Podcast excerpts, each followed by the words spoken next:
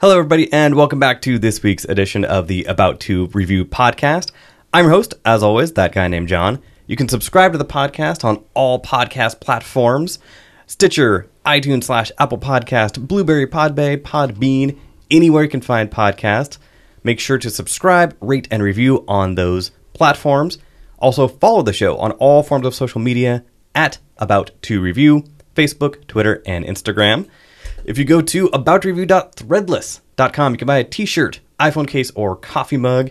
And then you can also go to aboutreview.com, click the support tab at the top, and pitch in a dollar to help keep the lights on in the studio. Speaking of studio, why am I so out of breath? I get so excited. Speaking of the studio, in the studio, joining me for his third time, returning guest, Mr. Ryan Berkeley from Portland, Oregon. Hey, it's the man with the golden voice, and you're listening to About to Review with that guy named John, only on Apple Podcasts. It's like only on every podcast platform out there. Uh, welcome back, Ryan. Of course, Ryan is here from Portland and Berkeley Illustration, the amazing company that he runs with his wife that has amazing art that is incredibly unique. If you see an animal wearing any sort of clothing and it is not Berkeley Illustration, guess where? Guess what? They stole it from Ryan Berkeley. Unless it was, you know, uh, hundreds of years ago when when they were drawing that stuff all the time. But Who yeah, was the one uh, when we were kids uh, with the town? Richard Scarry. yeah, Richard Scarry, I liked those books. um, So you stole from him, Be- and then Beatrice Potter. right, Yeah. right. Uh, no, I you know I started that. This is a s- a, silly, silly story, but uh, probably ooh, 97, 98, I was really fascinated with that concept because of the inside liner notes, liner notes of uh, Melancholy and Infinite Sadness by the Smashing Pumpkins. Wow. There's just, and a lot of people don't know this for, for all my fans listening. uh, there's one little collage of some rabbits playing baseball, I think, if I can remember correctly. okay. And I thought that was hilarious. So I started drawing these um, animals in more, and that was an old timey photo. And I started drawing more uh, current, like a squid in a current baseball uniform with like a chimpanzee catcher. And I, oh, this is hilarious. And I, I drew a few of those. And then, you know, I think that idea was dormant for a couple years. And then I began uh, doing that stuff a lot more often. And it kind of became who I am as an artist or what I'm recognized for in a really funny roundabout way. And a lot of people ask me, how did you start drawing that? And I don't really have an answer, but I just thought about that little tidbit that might have had something to do with it. So the inside scoop to Berkeley Illustration. Yeah. Only available here on the About to Review Yeah. podcast. By the way, I, I introed with that because I'm a little more confident in my uh, my voice from the last time we spoke Mm-hmm. because everybody's got a little hang up with I think listening to themselves and you know Right. doing this and talking. It's very unfamiliar with me, but um, since we last spoke, I've been doing a little karaoke and getting a little more um, Wow. a little more uh, a Confident. little more confident uh, in talking and or singing into a mic. So I like it. yeah, Uh, well, you are definitely going to have your work cut out for you today. yeah. So on today's episode with Ryan, we're going to talk about a couple different things. Uh, briefly, we'll talk about the new show that is coming out on Amazon Video in two weeks, actually. By the time you're listening, it's actually the 15th. So that is Jean Claude Van Johnson.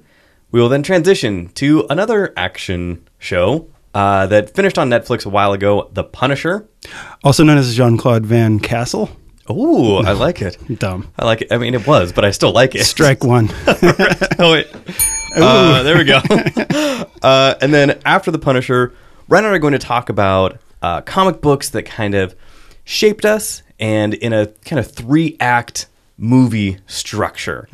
So that will be on today's episode or this week's episode of About to Review. So now on to the show. Let's all go to the lobby. Let's all go to the lobby.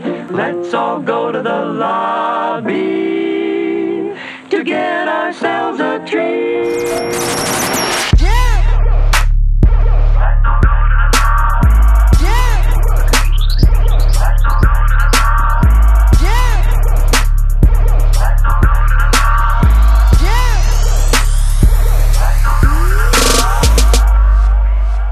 All right.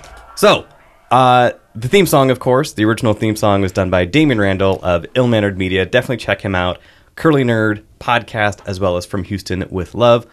Love that theme song. I never knew that. I was Yeah. always curious. Yeah. So, great theme song. Thanks, It's Damien. catchy. It is. Yeah. Uh, all right. So, right off the top, Yeah. Jean Claude Van Johnson Yeah. is a show on Amazon that, similar to what they did with uh, The Tick, is they released the pilot last summer in 2016 to kind of get it out there, get people's reaction before they filmed the rest of the season, which was only six episodes, or six episodes total, so filming five more. And normally they, for regular pre Amazon shows, they would do like a one pilot, right? And kind Mm-hmm. Right. of get, which is weird. I like the six, the the six episode idea a lot. I mean, it gives you a chance to actually get to know the characters and like them before Amazon starts cutting big checks Right. to both the actors and everybody else involved. They want to get a good idea of what is out there. But it's probably much more of a letdown if it doesn't get picked up with all that work put into those six episodes. A little bit, but at the same time, I would rather I like that BBC style format. Yeah. Where give us six solid episodes and if it ends, it ends. Yeah. You have- Sure. yeah. But I would so much rather that than a 22 episode full season order, and it just is garbage by like episode 10. Sure. And they just keep putting them out. That's a good point. So it, it gets a little bit weird. uh, also, real quick, before we go into that show, uh, I definitely wanted to say that last week was an exception uh, with this podcast. There were four episodes that dropped last week. There was a Monday episode of the History Channel, Wednesday with the Curly Nerd, two episodes on Friday about to interview. That was that that was just rare. Uh, that that is not the normal. This week, though, there will be an episode coming out on Friday of the About to Interview podcast. I had the chance to interview Peter Atencio, who is the director of Jean Claude Van Johnson.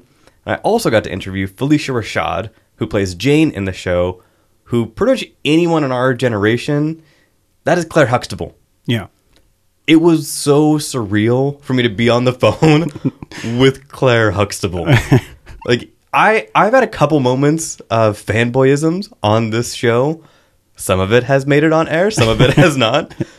That one it was just like I was asking her questions, being a professional, and every now and then just hearing that voice come through the other end of the phone was just surreal. And then seeing her in John Claude Van Johnson, she looks incredible Looks great. and Cosby Show ended in '93. So, How old did you say she was? uh, what a lady never tells. Right. Well, she looked She is like she was straight off the Cosby Show still. yeah, But maybe with a better wardrobe. slightly. Hey, Yeah. yeah, sign of the times, sign of the times.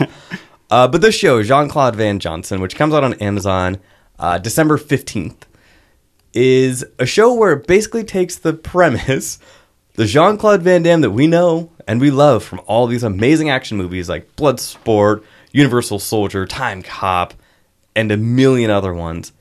That has been his cover for his real life as Jean Claude Van Johnson, a world renowned secret agent, Yeah. Or special ops. special ops Yeah.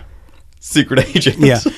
And I'm still not entirely sure what organization he is. Yeah, no. Part, but it doesn't matter. It, go ahead. It was Well, no, just at one point. So uh, Amazon sent me the, the season early, so I had a chance to to look through it. Uh, I sat down with Ryan and watched the first two episodes uh, that I had already seen. Middle of episode two, Ryan was like, "Okay, pause it real quick. um, what is happening? more or less. yeah, why why is he there, and why does he need to be there?" I of course explained it in great detail. Yeah. Here's a show that you do not really need to explain in great detail, though. Just to Ryan. the main thing with this is you just gotta kind of go into it and know that it is going to be the snake eating its own tail. Yeah. It is Jean Claude Van Damme playing Jean Claude Van Damme. He gets it, and he is at the point of his career where he can kind of do whatever he wants. Bloodsport and all of his movies are on TV every day. Yeah. like he is getting residual checks Yeah. every month. But I like that he can do something silly like this because he knows how to make fun of himself. Any Yeah. celebrity who is willing to do a project like this, take it seriously, and actually care about it Yeah. is is awesome. He's doing a great job with um, being cool about that, but he's also he's making fun of himself, but still looking cool doing it. Yes. and I think he's you know doing an amazing job. It's a a, a bit different from I think roles he's played before Mm-hmm. because he's been pretty one dimensional with every Yeah. ac- every movie he's made. But this is good to see him kind of you know switch it up a little bit, and it's awesome to see him look different and Mm-hmm. the different types of uh, disguises he wears. There are there are some disguises Yeah. in this that are equally as ridiculous. yes, uh, do you remember the movie he did with uh, Dennis Rodman? yeah, double impact. Double Impact. Yeah. I yeah yeah. Back Oof. when- back- back to when- all of them. well, but the different I love Jean Claude Van Damme movies because they just remove childhood. Yeah. I remember seeing Bloodsport the first time, thinking that must be the pinnacle of martial arts. Right. This man does things that no one else can, and that was right on the time. I think I actually saw a Jean Claude Van Damme movie before I saw a Bruce Lee movie, Hmm. probably just because they were on TV a lot more often. Yeah. Uh, but seeing him and being like, well, this just must be what martial arts is. I mean, Yeah. look at it. Like, Yeah. uh, spoiler alert, that is not what martial arts is. um, but boy, does he make it look good. Yeah. Uh, and Definitely. at 57, looks great. he still looks good yeah. in, in his body. His face, you know, he shows his age in his face a little bit more, but like the dude is still in great shape. Right. He makes fun of himself, not really being the shape that he used to. And he actually is pretty good at physical comedy. Yeah. Definitely.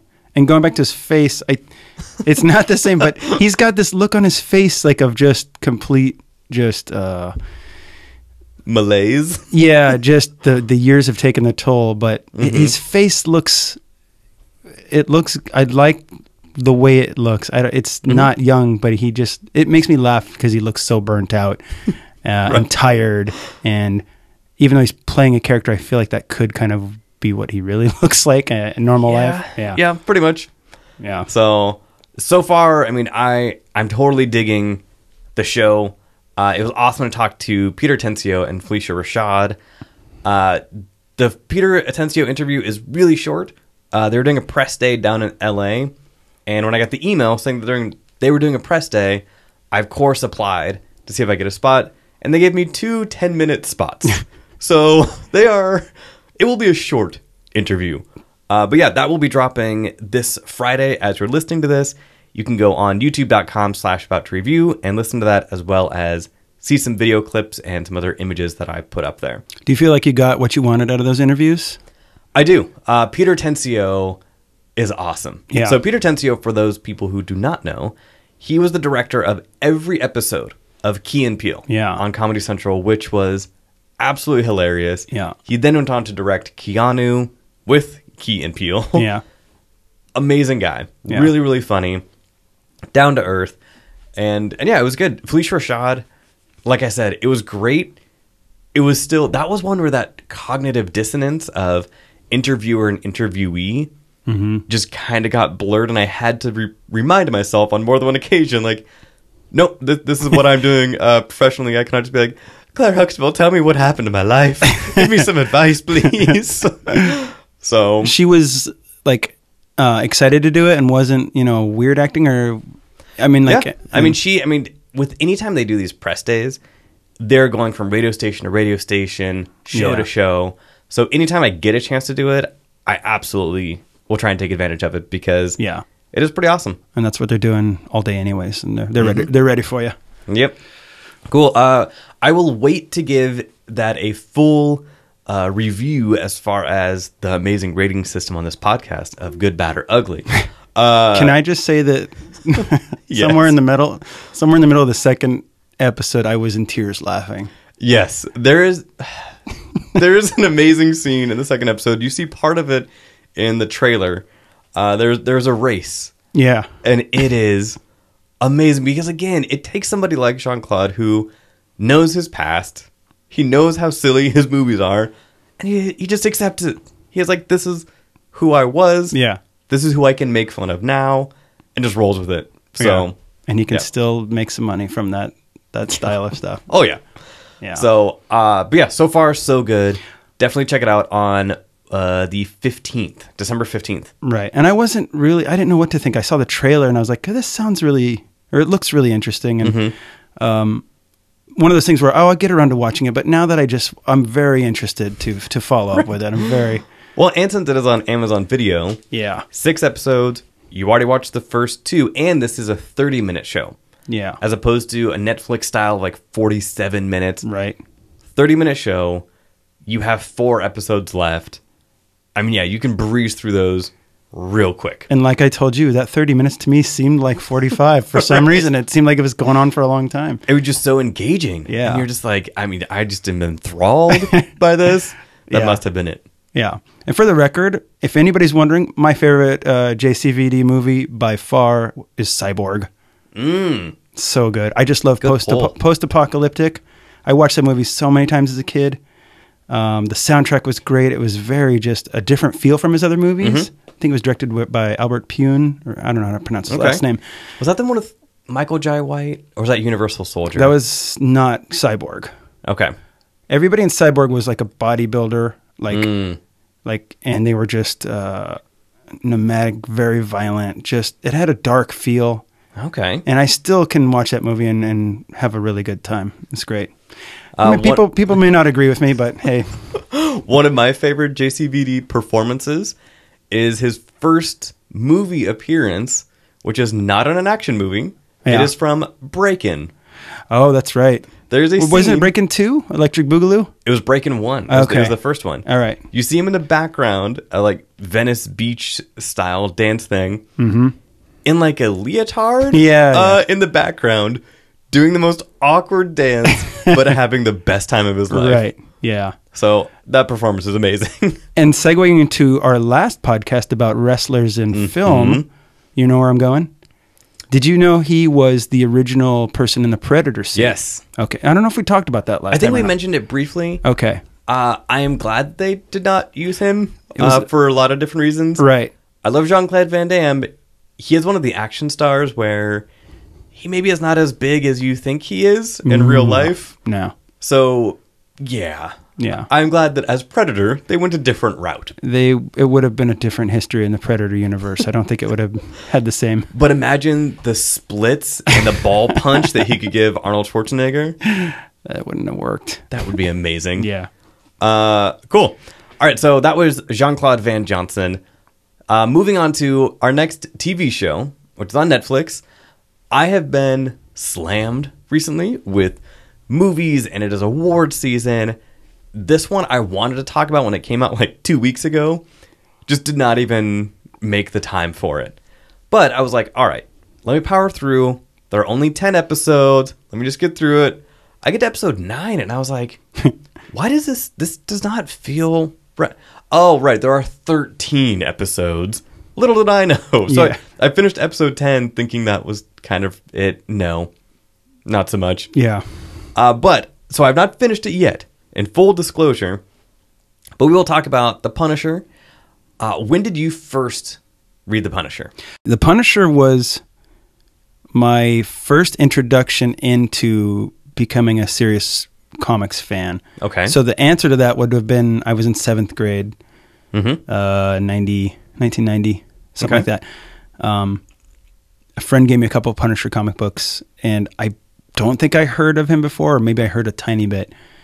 And something about the title, his name, and his costume. Mm-hmm. the white go-go boots Yes, the skull, uh, the costume, um, and basically what he did compared to other superheroes. I just I was really into it, mm-hmm. and then uh, from there it was comic time for me, and that. so yeah, he was pretty much my first introduction. Aside from before that, you know, when Grandma bought you a couple comic books and you're Right. interested in. Yeah, seeing the Punisher for the first time after seeing other comic books that were around in 1990. Yeah, that was a bit of a shift, you could say, for uh for yeah, you. yeah. Because I mean, he first came out. It was 1974. Uh, Uh, I looked this up earlier. It was um, ooh, I have it ready. I have it in my Feb- brain. box. February, February. issue number and title number. Amazing Spider-Man 129. Boom. There you go. You own it, right? I have a nice copy. I, I'm just like, jerk. I'm sorry. I I- Okay, now when you say nice copy, so Ryan and I both have comic collections of various items. Some some stuff that we just have for fun, other stuff we really like. Yeah. I'm taking a deep breath. One thing that Ryan and I disagree on and we have for years, he will send me a text of like, oh my gosh, I got this CGC 8.5 issue. And I'm like, sweet. Next picture he sends me is him ripping it open and taking out a thing. Like, it hurts my soul. Yeah. So when you say you have a good copy of Amazing Spider-Man 129, is it slabbed? Is it free? It's raw, which means Okay. it's never been uh, pressed or um, touched up. Mm-hmm. Uh, it's never been in a case, uh, as far as I know. Okay. And I jumped on it, I want to say six years ago, got a good deal on it. Mm-hmm. And I was very excited about it. And um, I'm glad I did. And I'm considering getting it pressed and slabbed because when you get something slabbed, this would be the only exception okay.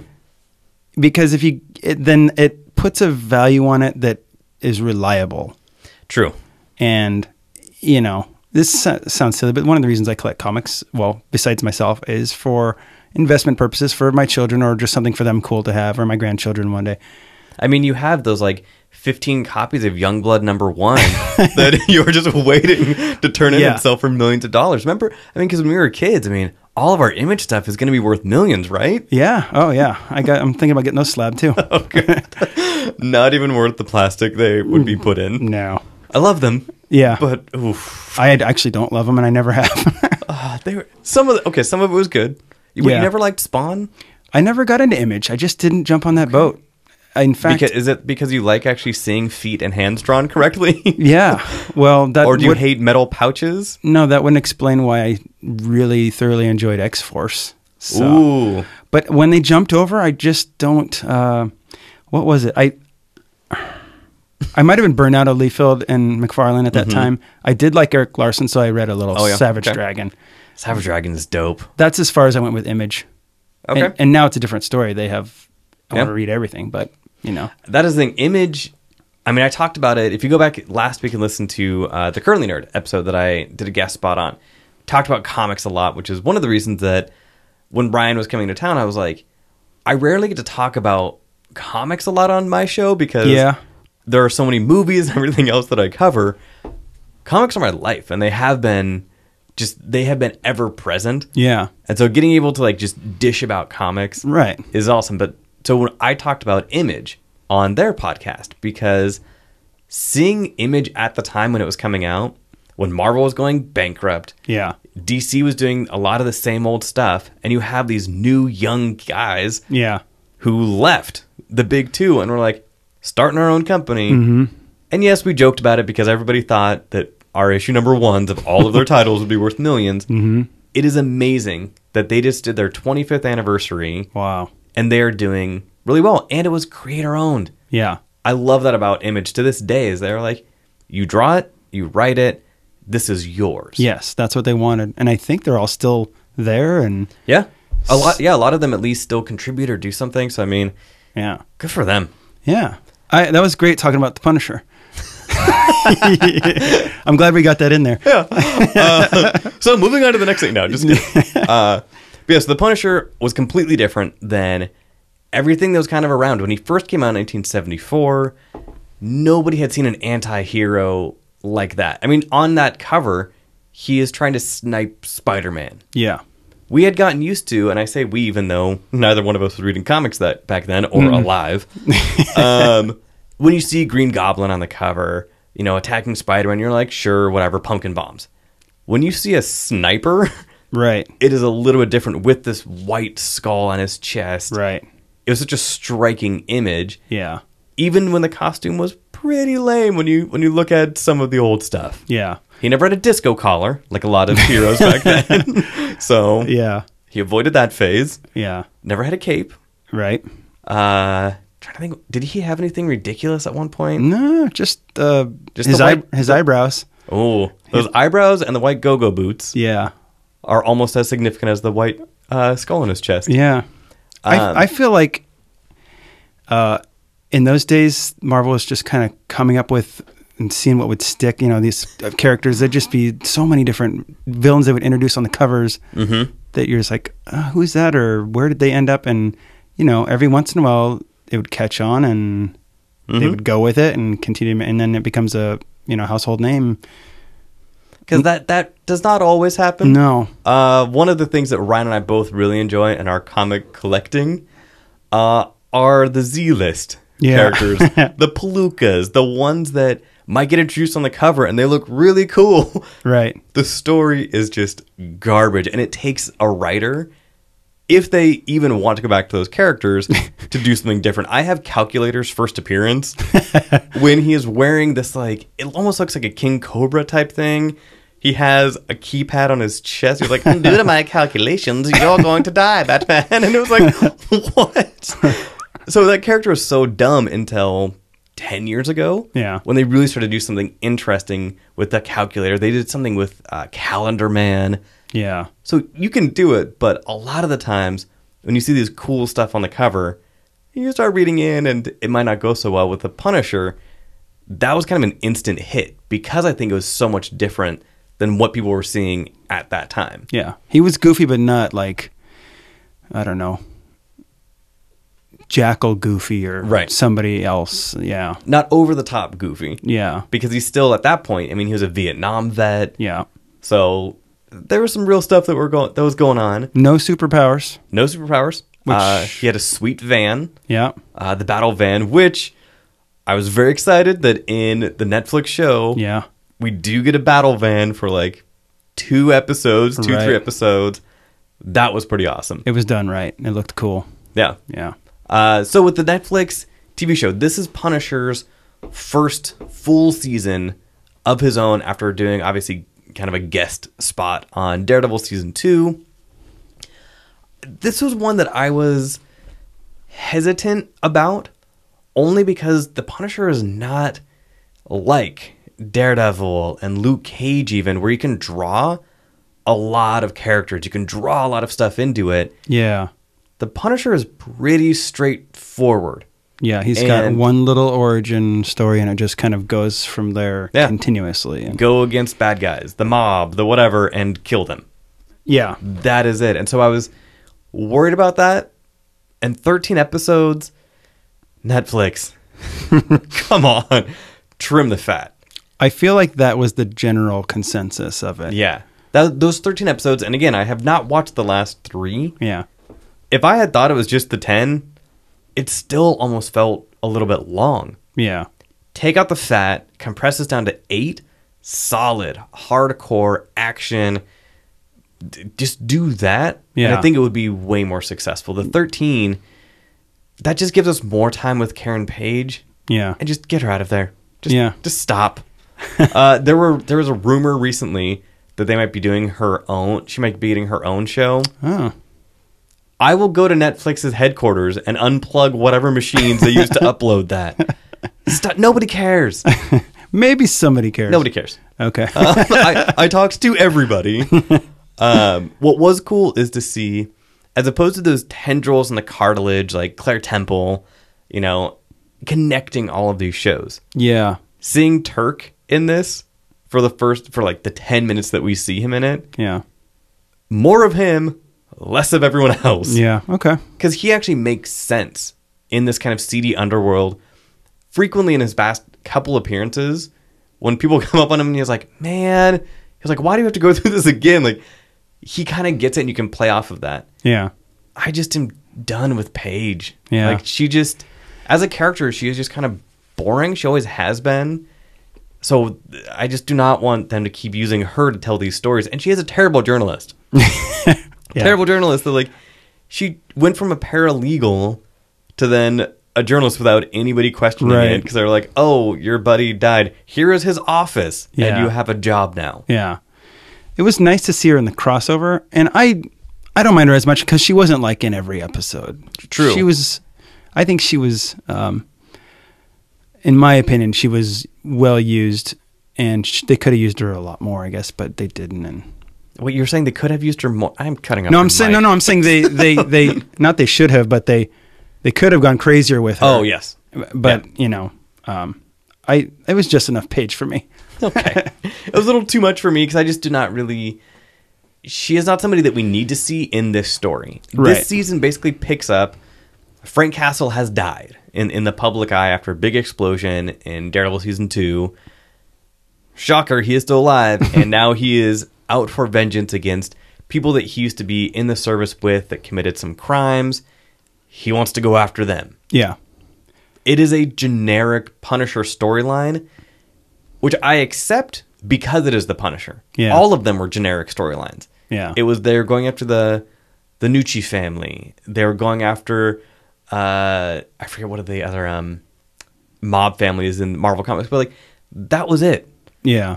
When you think of these big crossover Marvel events, he was not really around because there's not really a reason for him to be. Right. So the, the the story is pretty straightforward. A tape gets leaked uh, to the NSA or yeah, to the NSA to the CIA. He has some involvement. They did something wrong. He wants to find out why and stop them, kill them. in the middle of all that, I I'll admit I was uh, preoccupied with working while watching it. Kids running around. right? Uh, I tried my best to pay attention to, it, and I watch a lot of late nights where I was half falling asleep. There was a lot of uh, people seeking. pe- oh, I'm gonna looking for this. Just a lot of people looking for somebody else, and I got really kind of confused at at one or several points about who did what. who, is, who is looking for who and why? and who why was in- does it matter? who was involved, and then they, the names I couldn't follow like the names, and maybe that's a sign that it uh, it was a little convoluted and and just too drawn out. Like thirteen episodes Yeah. is just way too much. right, And unlike some of the other Marvel shows, actually, unlike all of the Marvel shows so far, this one had pretty much no Easter eggs, no, no things in the back, because there is not really. Punisher was tangentially connected to all the other characters in New York. yeah, Watching Daredevil season one, and when he goes to the guy who, and he had like some buzzsaws behind him, and it was Gladiator yeah, that was rad. and even behind him you had like a stilt man type thing those things when we were watching it we, we get it we see it we understand it punisher like i was looking and i was like there is not a lot like he attacks the the nucci family in i think like episode one Yeah, and that was a that was a family he went up against in marvel comics all the time with uh i think it was like mama nucci or whatever like the matriarch of Yeah. the family there was that uh, there was a cool nod where one of the characters his dad is watching the rumble in the jungle ali versus Oh, foreman yeah. which was 1974 yeah, same year that punisher came out in comics good call. that is not even like a easter egg having to do with the punisher that was No. just a clever nod yeah, so the fact that there were not those kind of behind the scenes or extra things, they would mention a bunch of names, and in my head, I'm like, is this somebody? No. Yeah. Is this somebody? No.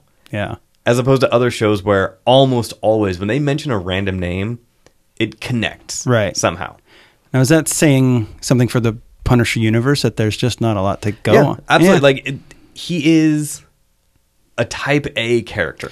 I find him best when he's collaborating with other Yeah. col- colorful characters, mm-hmm. costumes, Because you and- need you need that juxtaposition. yeah, or um, not necessarily need it. I think for a show, it would be better served with that. In the comics, you could do some like when they did Punisher Warzone. Like there are some incredible Punisher stories out there. yeah, Uh, he fought Venom at one point. Uh, was that Funeral Pyre? No. Uh, that was when Venom was starting to be good. But yeah, like Venom and Punisher went after each other. There was a great two-part uh, Batman versus Punisher crossover that was great. one when he fought Jean Paul Valley, Mm-hmm. aka Azrael, when he had the armor Batman, and he just beat him up. just Yeah. like complete, just wiped the floor with him. Fast forward once Bruce Wayne is back in the cape and cowl, he fights him again and does not win. And like you, even during that fight, uh, I have it over there in the corner. You see some of the writing, and you see inside what Frank is thinking. He was like, "This isn't the same guy. He's more tactful. He does this." Right. Like as he was fighting, he was trying to figure out why it was so easy the first time and why he's getting his butt kicked this time. Yeah, I need to reread that. Yeah. It was pretty good. So like there are great Punisher stories. When it comes to John Bernthal, what do you think of his Punisher? Uh, first of all, his performance, in my opinion, is pretty spot on slash Mm-hmm. perfect slashed, very watchable. Uh, I like John. Mm-hmm. Yeah. Um, at first, when he was cast, I was a, I don't know why I was a little hesitant. Um, it sounds so dumb, but maybe because of the haircut.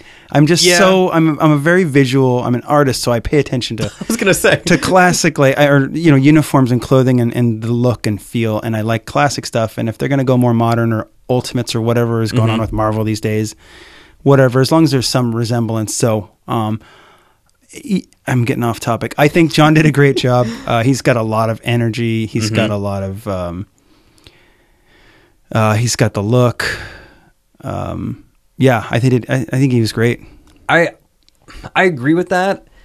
Part of it is I just didn't when I see him, he is another person where he has been to like Emerald City Comic Con and he does the concert all, all the time. He is not a very big dude. yeah Frank Castle was this mountain of a man who, yes, he was intimidating because he could shoot you from a mile and a half away.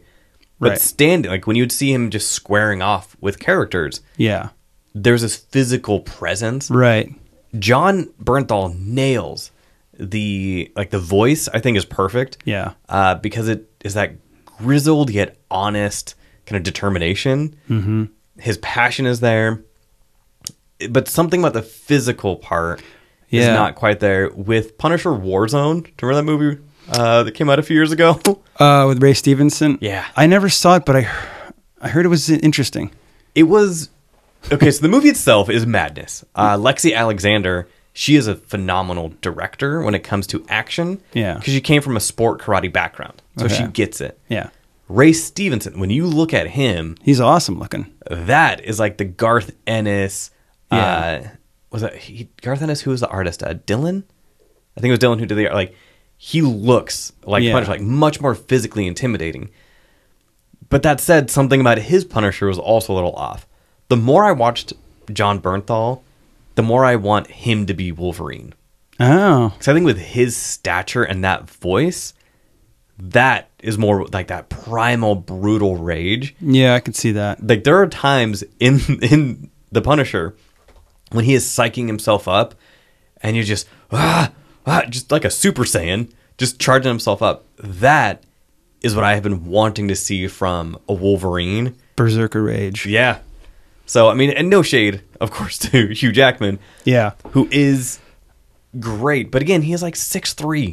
yeah, like, come on. yeah, So, but I really liked the action in this. I thought it was really well done. It was tight. Whenever you are doing not just martial arts, but gunfire, Mm-hmm. that complicates things. yeah, And just the blocking that it takes to do that convincingly was done really well. Uh, Yeah. There were a couple episodes that felt disjointed uh, because I, I think, again, for whatever reason, some studio executive said, we're doing 13 episodes. yeah, And they're like, "O- okay, I guess we can. And they Yeah. just kind of, you know, filled it out a little bit. Uh, but overall, I'm trying to think of anything else. Uh, I mean, yeah, John Berthal, like, great performance. Uh, the guy who plays Micro, I dug that. That was, again, like another little nod to a character in the comics. Uh, I liked his um, tenacity. yeah. Uh, I again, I thought his character there could have been a little bit more because I think it just got diluted. Yeah. I think just over that amount of episodes.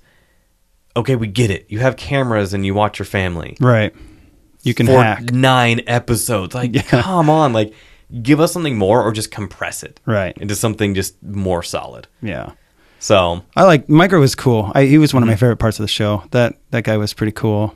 Um, I think he was pretty faithful, and it's interesting to see because I you know I like the older comics, so it's interesting to see him using modern technology with like the drone stuff and yeah, which those are some of the parts that kind of bothered me. yeah, Anybody who has friends who are into drone photography or video, yeah, good luck sneaking those around anywhere. right, like they are loud unless you are a couple hundred feet up. Like it, and yet he, you know, he is doing some recon with Frank, and it's like twenty feet above him. Like, bro, everybody can hear that for a hundred yard radius. Maybe Micro's got special drones, or he can hack the sound out of them. I don't know.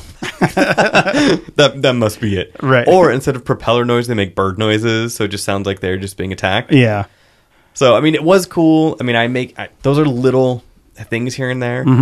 My biggest complaint is that yeah, just it felt diluted. Yeah. Um, Billy Russo, I liked his character. Again, when I think of Jigsaw, I do not see a man who looks like that. No. I see a guy who looks more similar to like Sandman, where he is just kind of more squat. Yeah. You know, he was a good looking guy in the comics until his accident, yeah.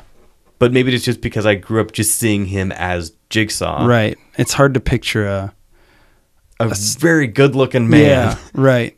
And So- just like kind of young and savvy and Live, getting laid every night. right? yeah. That's not what I think about when I think of Jigsaw. not so much. but I don't. He also had like a lot of stubble, and I just don't picture like you being able to maintain sh- Ugh, your yeah. face when you're all cut. I don't know.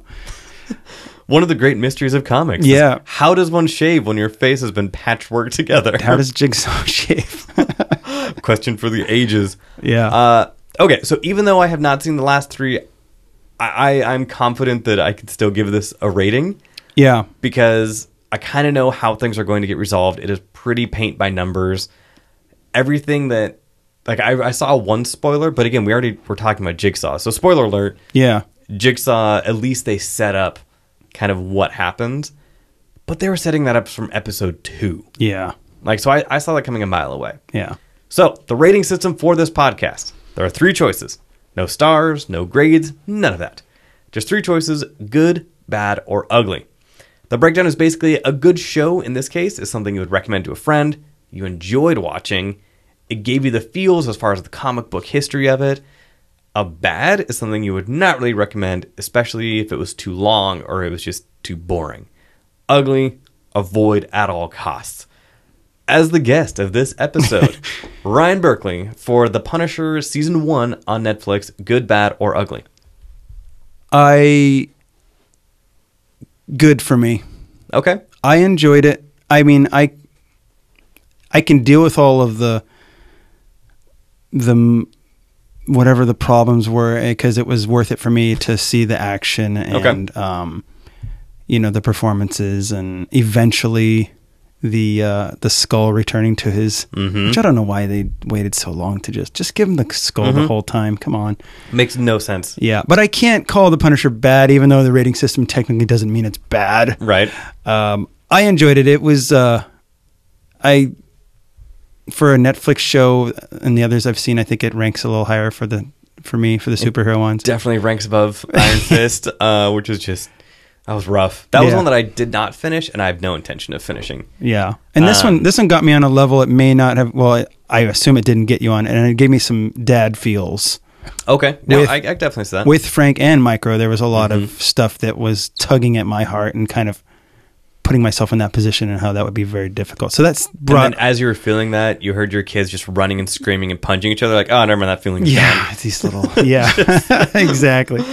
Uh, and it's also weird to say. I almost think I enjoyed the Daredevil Punisher more than his own series. Almost. I 100% agree with that. Yeah, I just Uh, Because again, always. it was it was isolated. It Yeah. made more contextual sense. It was compressed, but it still felt like a full story. This Yeah. one, it felt like a full story, just just stretched. So Right. as far as my rating, I mean, I I would give it a bad only because it felt diluted, but I did enjoy it. The episodes were solid. There were not really filler episodes, at least not as much as there normally is. My Yeah. big thing though, just take off four hours. yeah, Like just really compress it, do tight storytelling. The BBC has been doing it for 50 years. right. You can do in Sherlock. They do three episodes. Each one is only an hour and a half. And they do it every or they were doing it every two years. So you can do it. I just this 13 hour thing, way too much. But my official rating, I will give it a good. I enjoyed it. Like I said, The Punisher has a lot of what, or John Bernthal has a lot of what The Punisher is. Like Yeah. it feels genuine, but there were also some issues. Uh, so it was it was far from perfect. So it is a good, but uh, close to bad. Barely good. yeah, a, a barely good. Okay. Do you do you remember the buzz and excitement when you first saw him in that scene in the pawn shop in Daredevil? Absolutely. And just that feeling. Yeah. They didn't top that in the series. No. And I don't think they topped the the um the prison fight scene. That what like, one of the most visceral and genuine Punisher type things that happened. Absolutely. And in this, they gave there were 13 hours. Right. There were a couple great action scenes. Yeah. And sequences, but that prison scene Yeah. that was just that was masterpiece. The color work that they did with that. Mm-hmm. I mean, obviously, different directors have different visions, but when you just look at screenshots and still images from that prison scene, he was wearing white, the red, Mm-hmm. the orange, the blue lighting in the prison. The smoke. Like it just looks stunning. Yeah. In this one, that color palette again, the artist that you are. There just was not enough of that Mm-hmm. Yeah, to make def- it exceptional. Right. It was a different feel when he was in Daredevil for Yeah. sure. So, and I really hope, speaking of that, uh, they did announce that Vincent D'Onofrio is coming back as Kingpin in Perfect. one of these shows. They're not sure which ones yet. So I'm like, is it Defenders? I hope not. Right. Daredevil, please. Yeah. Like I, that was another casting choice where I was like, really, Vincent D'Onofrio. And even when I first saw him, I, I was just not buying it. But man, as the season went on, Okay, good. I was all on board. And then when you see season two, when he is in the prison, like Yeah. he just he had to grow on me because they gave us such a different kingpin than we had ever seen before. Yeah. So, but yeah, that that casting choice absolutely worked. Yeah. I would be very surprised if he's not going to be in DD3. I would, yeah, I I think so. Yeah. So, cool. All right, so, uh, so yeah, Punisher season one gets two goods, one a little bit more uh, excited than the other. Now going so the 13 episode thing wouldn't the isn't it uniform do you think with Netflix and these shows? no, some of them were Oh, okay. uh, some of them were shorter. Okay. So they could have gone shorter. oh, yeah. They didn't have they weren't obligated to do 13 because Yep. Okay. that just contractual thing with whatever they were working with. But if they had been like, "Hey, we only need ten hours," I come on, Netflix knows what they're doing. Yeah. and it is still Marvel; they're the ones cutting the checks. Right. So I, I have faith in them. I just think that this could have been done a little bit tighter, a little bit different. But all right, so comic book talk. We already did that. so here's what we're going to do. Here's the breakdown for this comic book talk. If anybody listening, and I know I, I know I have a few people listening who are screenwriters and and actors and directors from the various film festivals that I have covered.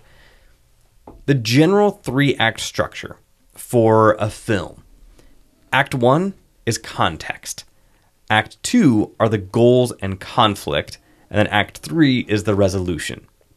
So here's how we're going to frame this comic book talk of comic books in our lives. The context, the act one, is our origin story. The first comic books that we saw, that we got into, that really made us feel something for the genre or the thing that got us into the genre in the first place. Okay? Act two, the goals and conflict, is basically when comics changed you, when you realized, okay, these are a thing that I really enjoy. All of us have been to a thing or seen a thing where it was like, yeah, this is cool, and that introduction goes nowhere both of us, it went somewhere. It has kept us engaged. And then Act Three, the resolution is basically what our relationship is with comic books right now. Right. So, Nice job by the way. This is unique. oh, all right, thank you. Uh, so for Act One, the origin story of Ryan Berkeley and comic books, where did it start? What got you into it? Well, I kind of did talk about that with the Punisher, and that that is the main story. But before that, uh, boy, I was probably ten, something like that. Okay. My grandmother uh, took my brother and I to a comic shop. I have vague memories, but I remember what she bought us. Oh wow. My, I wish I knew the number. I have it. I have the issue at home. Uh, it would be Man Thing, Ooh, nice. where he's fighting a Viking on the cover. Okay. it's just a very striking image, and that's you know everybody's got that one cover they remember as a childhood. Mm-hmm. That would be it for me. Again, I don't know the issue. It's maybe twenty or thirty something.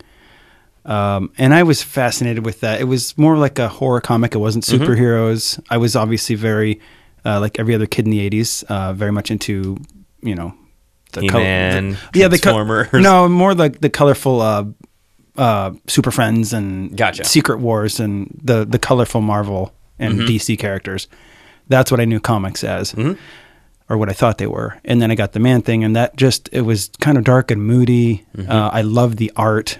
I loved the coloring job on that cover. Yeah. And my brother got a Black Panther where he's fighting some kind of hooded racist person on horseback who's got who's got Was it hate uh, fearmonger? it might have been Okay. or it might have just been another i don't know who it was but he had like you know uh, he has black panther tied up like around his neck and he's pulling him from his horse Sheesh. but the the image was the artwork is so great and um we thrashed those comics Mm-hmm. Oh, yeah. long ago. Yeah. So recently, I went back to buy bo- the both of them. I remember the one my brother had and the one I had, Nice. Mm-hmm. just to have to my collection as a nod. It would have been nice to have the originals, but that's not going to happen. Mm. Nope. So tho- those were the two that I remember, and then I I do have a memory of a Superman where he, I want to say, turned into like a bat, like a vampire bat, and that was another kind of horror-y comic where I was kind of a little scared of it, but uh, I, th- I thought it was really kind of fascinating. Okay. And then cut to you know a few years later in junior high, a friend of mine gave me some. Uh, I'll remember the the Punisher. I think it was from the Punisher series, mm-hmm. and he gave me some Marvel Comics Presents. Okay. The reprints, like the of the classic ones. No, or- no. The re- the presents were just little mini stories. I think. Or, Okay. y- you know, it was, Wolverine was heavy into like so he would be on the covers. Marvel Comics presents Wolverine, Gotcha. and there'd be like a you remember these, and you'd turn it upside down in the back, and it would be a different story. Oh yeah, yeah. But there was like they were actually you had to physically flip it over to read the other Mm-hmm. half of it. Complex magazine used to do that also. Yeah, I loved that. That format was wild to me. Uh, but I had some Marvel Comics presents with Wolverine versus the Hulk. Awesome. and um, I didn't really understand what was going on. And I remember Right. one, I still have this issue in my collection, and it's one of the coolest drawings of Wolverine I've ever seen. I don't know what cover it is, but he's just standing on the cover with red eyes and like blue skin. And it's just because of the lighting hitting him. Right. And he's, uh, that's a, a short story about him and Hulk inside. I think, uh, I remember the artist is um, Dave Ross. okay. And uh, anyway, it was a story I read and I didn't understand it because the Hulk was like an awful, like he was bad and very scary and doing you know Right. horrible things. Wait, which version of was this Mr. Fix It Hulk or was this classic Green Hulk? This is Gray Hulk. No, no, Mister Fix It. He was gray, Okay. and uh, it turned out that it wasn't really the Hulk. It was like a mimicky Hulk. Some, some. I don't remember what the story was, but somebody had taken over the Hulk persona, and it was Okay. a horrible, like j- almost a scary version of it. And Wolverine was fighting him. Interesting. And I was really fascinated with that, and I think I had the following issue, and um, that generally is kind of what I remember my earliest uh, comic memories to be. Okay. Yeah. Nice. See, with mine, my origin story is not having to do with physical comic books. Superman 3, when that came out, or actually, it was, I remember watching that on VHS. I thought you meant issue three. Uh, I'm not that old. You're older than me. Uh, no, Superman 3, the movie. Yeah. Thank you. Uh, saw it at home on VHS. My love for Superman started before I knew what it was, like what he really meant. Uh, I've talked about this story before. On my pillow right now is a pillowcase that I've had on every pillow since I was like three years old. On one of my teddy bears in the closet is wearing a sweater that I was gifted when I was like five years old that has Nice. Clark Kent in a phone booth, and then the next thing he is flying away as Superman. Superman has been omnipresent in my life, and it started with watching Superman 3. Then Batman 1989 comes out. I see it in the theater. Mm-hmm. Uh, one of my memories from that is when the Joker is at the boardroom table and he fries the guy Yep. and looking away. Because I'm like, what? What is happening? like, is this, did he just fry that guy? Like, super intense. Uh, another memory from that night. My parents never really let us have sugar very much. Uh, no sugar cereals. It was like Cheerios, Special K, grape nuts. My parents gave me all your sugar. Oh my gosh. I had too much. Anyway, it's like we we just we never really were allowed to have it in the house. So when this movie comes out, 1989, uh, some family friend or something took us to the movies. My parents are not there. I look in the display case for the candy, and the people who took us are like, "Oh, just get whatever you want." yeah. I looked up at them like they were a zo- like a, a monster, and I was like, I, "One of these?" And I was like, "What?" It was a king size Kit Kat bar. Kit Kat bar I'm not sure if I had ever even had a Kit Kat before, but I saw this giant chocolate package. I was like, I want one of those. Ate the entire thing during the movie, made it home, enough to the point where like I told my parents what I just ate. and I was like, oh my gosh, I got this thing, and immediately threw it all out. Oh, 'Cause wow. I'm just like my body had my body it had more sugar that two hours of the movie theater than it had for however long I've been alive. so it was just too much. But it was after that that I actually found out what comic books were because I had Mm-hmm. no idea. Yeah. Like I knew that they were heroes. I would see them on TV. I would see reruns of Super Friends or something. But an actual comic book, I did not get until maybe like fourth grade, and I got it in my stocking, all rolled up, Nice. which now I'm just like, Ugh, hurts, hurts my soul. But uh, they were Flash comics, and this was post crisis. So this is Wally West. Wally West will always be my Flash. Mm-hmm. We talked about that a lot in comics. That whenever we got into them, the characters that were around that time were ours. Yeah. So Wally West is my Flash. So I was reading through these and it just blew my mind. Mm-hmm. And it opened up my eyes to all these things. Then it was Superman. Then it was Batman. This is back when you could walk into Safeway Yeah. and there would be a comics rack. Spinners on a racks. little yeah, on a little spinner. So we were already at the grocery store, so I would just pick it up. It was seventy five cents back then, or maybe a dollar twenty Mm-hmm. Um, and that was what first got me into it. Then I found the bookstores, and this is like where I grew up. We only had one comic book store. I did not even know it existed because it was still so new. Yeah. And so I would go to the bookstore and they would have like a dusty short box on like the bottom shelf somewhere. And I would just dig through that. Filled with like Hulk 181s and they were, they were like t- worth ten dollars back then. if I were to go back, oh god, like it just it, it would hurt. Uh, but I was also the prime age of Superman 75 Yeah. when Superman died, Batman 500 when Bane breaks his back.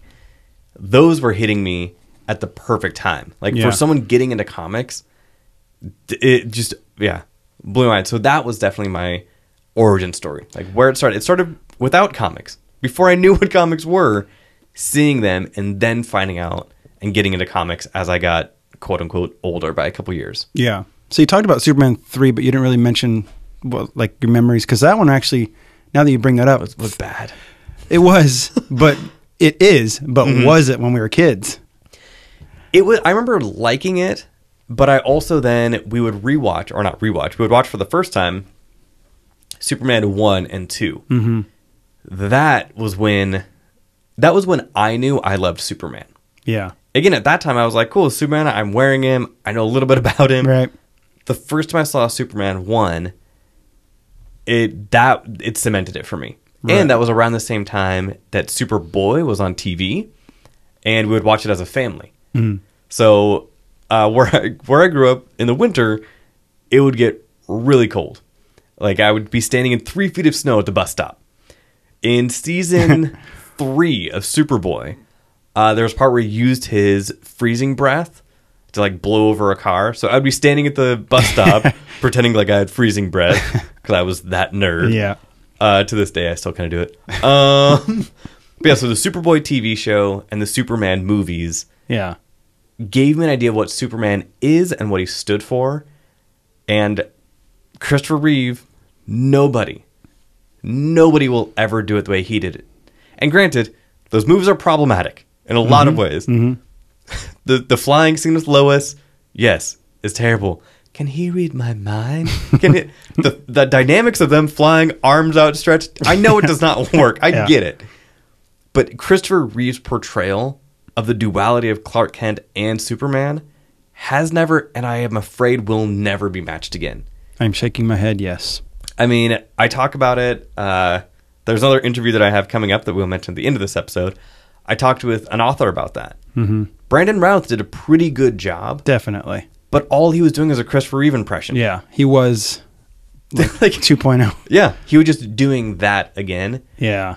but there's something about Christopher Reeve that just it worked. Right. The big dumb glasses. He was slouching. He was stuttering. You ever seen the screen tests he was doing? And Yeah. so cool. Well, and, uh, do you know the Star Wars connection? with Reeves. Mm-hmm. Uh, n- no. Aha! Oh, wasn't he gonna play like uh, Greedo? No, I'm just kidding. No, get, get out of what- no. So the Star Wars Superman connection, because this again, this ties into origin stories. Uh, the person who trained uh, Darth Vader and other people, so David Prowse was the body Yeah. of, of Darth Vader. One of the trainers that that worked with him worked with Christopher Reeve to get prepared for the role of Superman. Oh, cool. So when you watch some of his like early screen tests, Yeah. and he was a little bit soft and everything. By the time they started filming, he definitely bulked up a little bit.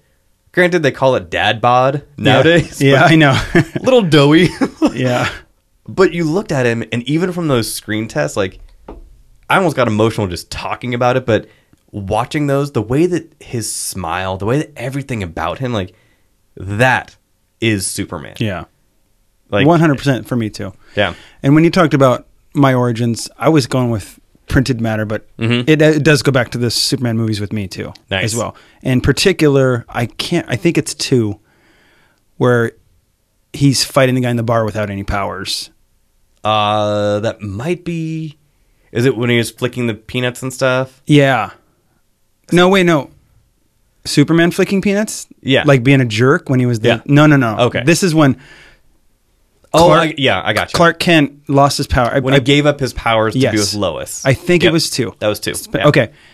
And when that guy punched him in the bar and I saw him bleeding and he was like uh very um uh you know human, fragile, weak. I that was v- that really struck a chord with me. Just for some reason I remember that him bleeding and just saying, "Wow, this is Yeah. It's crazy. He's a god. Well, sweet. Okay, so those were our, our origin stories. Uh, act two, the goals and conflict. So basically, when comics changed you, when you realized you picked up that comic book and you were like, this is me. Like, this is what I have been reading. This is now something completely different. And it's kind of re sparked that interest. What was that for you? Uh, shortly after my introduction with those, you know, those early Marvel comics, Mm-hmm. uh, I think we're going to 91, 90. Okay. And it's not because the film's coming out, but it really did ring true with the Infinity Gauntlet for me. Mm, hmm When that story came out, mm-hmm. Yeah. uh, I think I had been reading some comics before that, and it just kind of blew my mind because it was just a lot. Yeah. And I think I remember reading like the the everything leading up to it, and it was a big deal back then. the Infinity Crusade. yeah, mm-hmm. and the Thanos quest. Yep. Um, which is a great read if you go back. and it's- Those are still solid. Yeah. Granted, they they have redone them. Thanos has gone after the gauntlet more than once. A few people have worn it. you talking about but- current like Kearney? Oh, yeah. oh yeah. In the past few years, there has been so like the Black Order. Is, Sorry. the Black Order are new characters that are going to be in the movie. yeah, Part of the latest kind of quest. I was reading about that. There's a black somebody. Uh, the Black Maw, uh, Black Obsidian. I forget, but yeah.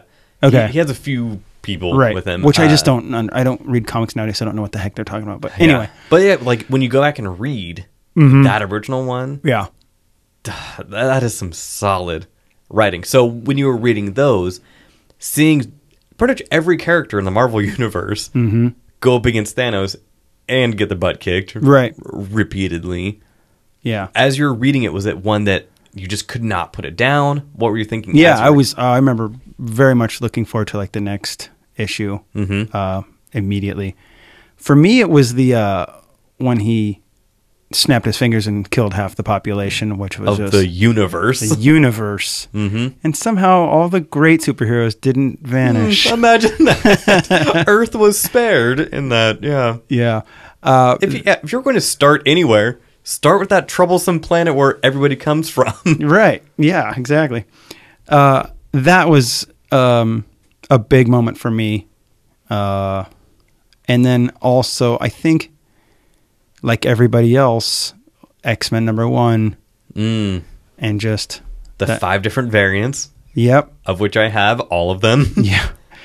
I think I saw a number one going for a lot of money the other day, and I didn't understand why. yeah, no. Because again, when we grew up in the 80s and 90s reading these, this is when the print runs were in the hundreds of thousands. Yeah. And they were doing second printings and third printings. Superman 75, I think, ended up with four printings Wow. of a single issue, and each print run Yeah. was hundreds of thousands. Yeah, We're making a lot of money back then, and is everybody was. It was like the whole collectible idea was. Mhm. Everybody was saving them, and, and to this day, when I'm in a comic shop, I see someone walk in with a box with like Spawn number one in it, and they're like, Oh. "So I think this is probably worth something." yeah. uh, but those X Men number one, because they had the four variant covers, and Yeah. then the fifth cover was the full fold out. Because all four of the regular covers, when you folded it out uh, completely, Mm-hmm. they matched together. Yeah, And then the fifth variant was a fold out one where it had every yeah, variant kind of lined up. yeah. Very uh, awesome and amazing it- for that time. I Mm-hmm. mean, there was a lot of gimmick covers, which could be a whole other Oh. episode. Yeah. But that one was pretty cool. And I actually, s- I think it was a year I'm ago. gonna write that down because that actually would be a good one because I Yeah. have I know Oh my you gosh. can you can talk for hours. variant covers. Gimmick covers, foil Oh covers. yeah, yeah. Give me holograms. I I- Die cut. I have them all.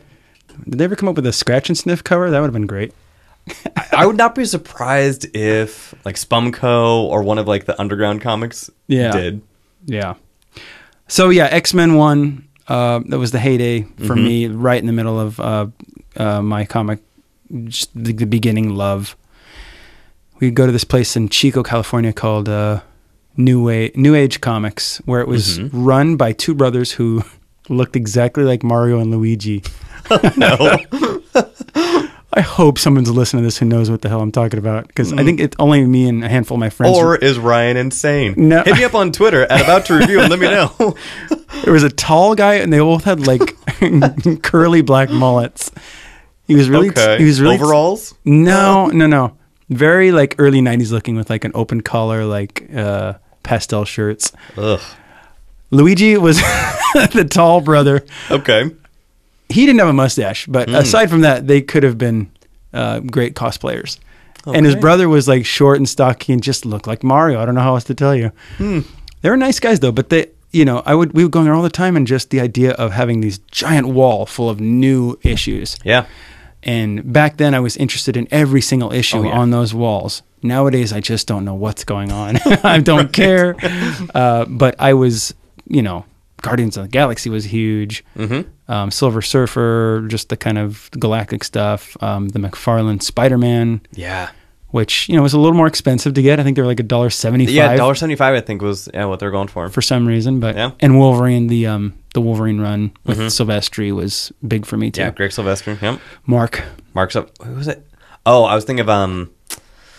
Uh, Gre- Capullo. yeah, I was thinking of Greg Capullo because he was around back then. He was doing like the musculature He was doing that yeah. had not really been seen like that. Because you had like the X Force style musculature, which is just impossible. Yeah. But Greg Capullo, it was big but functional. Yeah. And you look at him in person, and you're like, oh, Yeah. now I see why you draw like that. Yeah. He is a giant man. Yeah. Okay. And then another quick one that was big for me was uh, anything Alex Ross was doing. Mm. In s- particular, Earth X Yeah. and uh, Kingdom Come. Okay. Those are great. Uh, my comics that changed me, and you almost just stole it. Whoops. 1996, Kingdom Come. Oh yeah. Okay. So it's a good segue. With that, when when I first saw, because I had seen uh, one of our family friends, the older brother or oldest brother in this family, had a big poster of Angel, uh, and X Men, you know, all that, and I saw it, and it just looked like a painting.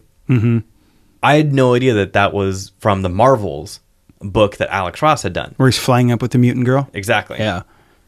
gorgeous. Like seeing it on a wall, I just thought it was an art piece. Yeah. Of course. So then when I saw Kingdom Come for the first time, and I did not see it right in '96, it was a couple years after. Mm-hmm. Uh, I had never seen a comic book like that with some of the most stunning art to this day. Yeah. Alex Ross, I I have talked about him. I have talked about him on episodes before. Ryan has talked about him. Alex Ross does something that nobody else can, has, or will ever do, which was paint these comic books in a way where they could be walking down the street right now. Yeah. We talked about Christopher Reeve kind of being a little bit soft. His Superman is that way. He's he's just barrel chested, no defined six pack or anything. None of the characters really have that on their costume. Yeah. yeah. I think you see a couple panels of somebody with a shirt off, maybe, but it was these realistic, hyper realistic paintings of these characters that, to this day, like those that four issue series is my go to. Like if someone is just getting into comics and they're like, Yeah. I want to kind of you know get into it and have something good like four issues Kingdom Come. Read it. They it never once has somebody come back to me and be like, I didn't really like it. Right. Like, not I've once. I've recommended that to so many people, coworkers, people who were just just like you said, just wanting to get something to start out with. Perfect. and granted, it is it is pretty heavy. I mean, the the, su- the source material and people kind of have to take it because I had I did give the four issues to somebody. This was years ago, and they're like, "All right, finish number one." But wait, why is Batman old and Superman is Lois dead? And and I was like, just go with it because growing up, they always did Elseworlds tales. Uh, there's a sweet Batman versus Dracula uh, Elseworlds that I have. Ooh. Have you never read that one? What year? Uh, this was 90. No. Okay. All right. Uh, I will let you borrow it. It is pretty dope. Uh, so, Elseworlds Tales that DC had been doing for a long time, which is basically the writers would just get some crazy ideas, and DC uh, executives would just be like, no, that cannot take place in our regular continuity. We'll slap the Elseworlds label on it, do whatever you want. Oh, cool. Okay. So with Kingdom Come, that was what this was. It was an Elseworlds tale of the Justice League and Justice Society clashing over kind of what was going on at the time. The reveal of characters that we knew who they were. As we were reading this, like but I just could not get enough of it. When you see the famous, uh, infamous battle between Superman and Captain Marvel, okay, Shazam, whatever. um, when you see them clash, like the book is just gorgeous. Yeah. Uh, at New York City Comic Con, he had like three walls full of original art, plus prints, thousands of dollars. Yeah. And when I would see like blank spots on the wall, I just wanted to punch whoever just walked up. I was like, I'll take that one. Yeah. I imagine them with the top hat and a monocle Yeah. but one of these days, it is on record. One of these days, I will own an Alex Ross original. I'll give you one of mine. When- When's your, shut when's your up. birthday? Real quick, when you were in New York, did you see any of the um, the billboards around the city? Or were- Yes. you did. Because Yeah. my brother lives in Brooklyn and he Uh-huh. delivers coffee in Manhattan. Right?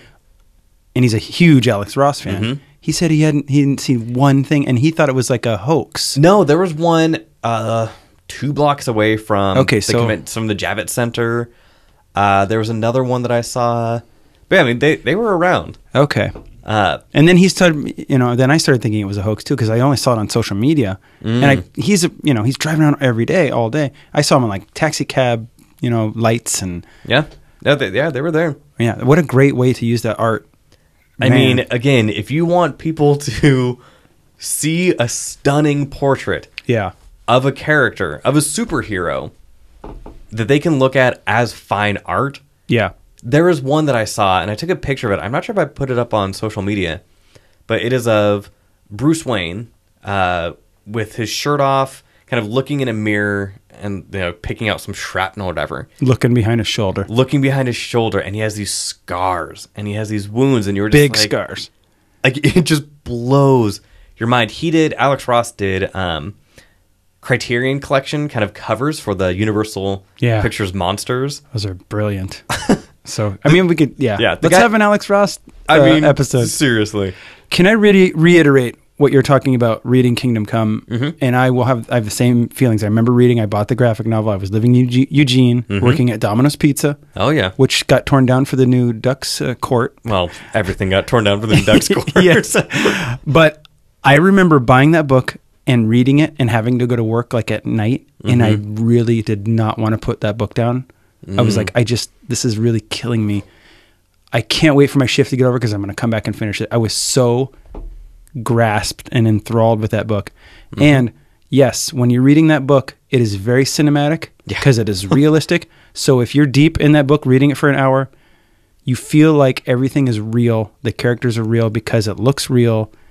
Um, he paints a world where it just seems possible, even though it's very fantastical with all of the stuff.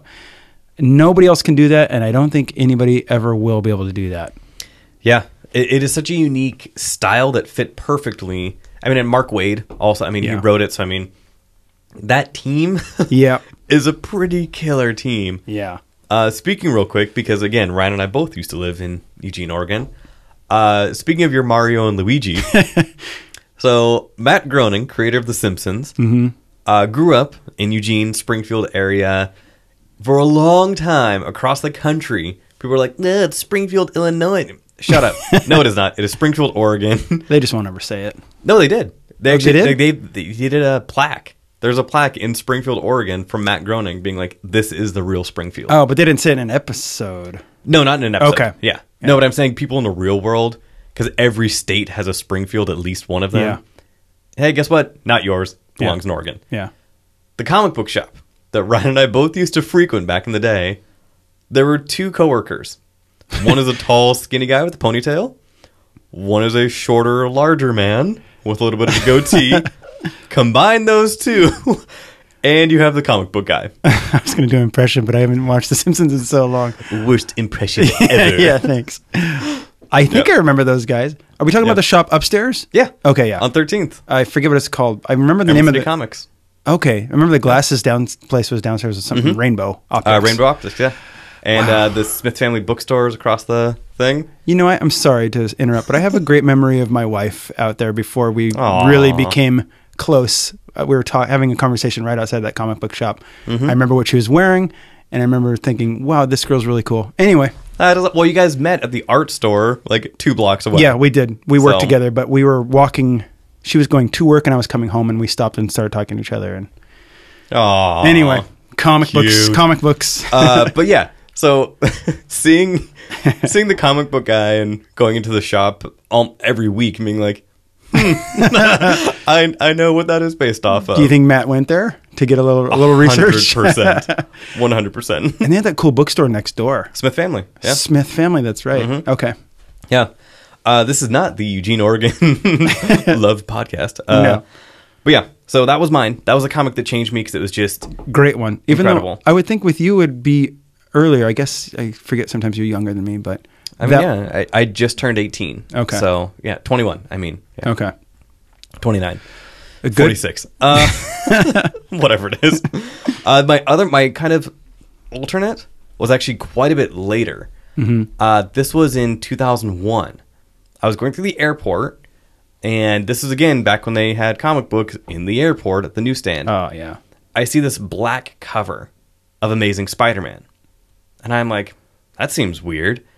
Pick it up, and it was the 9 11 issue Oh. Amazing Spider Man number 36. So did you just have an all black cover? All black cover with white letters of Amazing Spider Man. Open up the first panel is Peter Parker Spider Man looking over Ground 0 Mm-hmm. And it just hit me. And I was just like, because I mean, this was, that was September 11th, 2001. This was probably December, mm-hmm. November, uh, probably November. Like, brutal. Yeah. Um, and it just goes along and and it is a 9/11 commemorative issue. So you have superheroes lifting up rubble, saving Yeah. people. One of the panels that people make fun of, and I get it, but it was also touching. It was like Doctor Doom. You see him like shedding a tear, which yeah is kind of weird when you think about it. But same time, Doctor Doom wants to rule Latveria. Right. Yes, he has wanted to take over the world and galaxy uh, more than once, but wanton destruction was never his. thing. Right. He had a reason for it. Yeah. But yeah, Amazing Spider number 36 is just an incredible book because it was just, it was emotional. It hit me at the right time Yeah. because of everything that was going on. Mm-hmm. So that would be like my, my alternate mention. Cool. Uh, all right, Act Three. This is the resolution. This is kind of where comics are for you right now. Go. Right, right now, um, I'm very stubborn with my or stubborn. Right word. I'm uh, very particular. Selective. selective and particular about uh, what I collect and what I'm interested in. And I just have, I'm like an old hippie who won't stop listening to the stuff from the 70s or Right. whatever. I just don't care about the current comic world. I'm sorry. And that's how I am with wrestling and a lot of other pop culture stuff. I'm very stuck in my classic 80s, 70s, some 90s. Uh, so I really appreciate Bronze Age, in particular Silver Age. Um, so I go back and I am collecting. I'm going back and catching up with stuff, and that's um, it's fun. It's hunting. It's challenging. It's Yeah. Mm. very rewarding. It's an obsession. Mm-hmm. Um, it will never end. Yeah. So I am just a basically in a nutshell '70s Marvel collector right now. okay. Um, '60s. Uh, I've n- never been a DC guy. I know. And I still love you. Thanks. I, I appreciate this is I'm, I'm bandwagon DC. Like I appreciate the Justice League, the old school. Anything. Mm-hmm. Well, I mean, that's- Kingdom Come is the Yeah. quintessential DC because you get almost every DC character.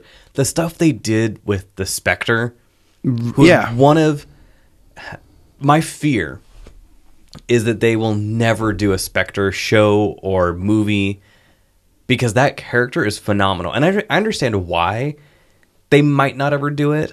Uh, there was actually this is a deep cut in Justice League.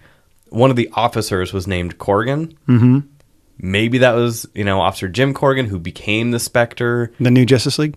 Yeah, in the movie, Okay, but who knows? could have This- been a little nod. yeah, it, you know, even if it was, that is great. The Spectre, though, is a tough character to do. I mean, he essentially is a messenger from not God, because there's not God in the DC universe, from uh, the presence, I Yeah. think, or you know, he is essentially, for all instant, ostents purposes, immortal, omnipotent, omnipresent. He can do anything.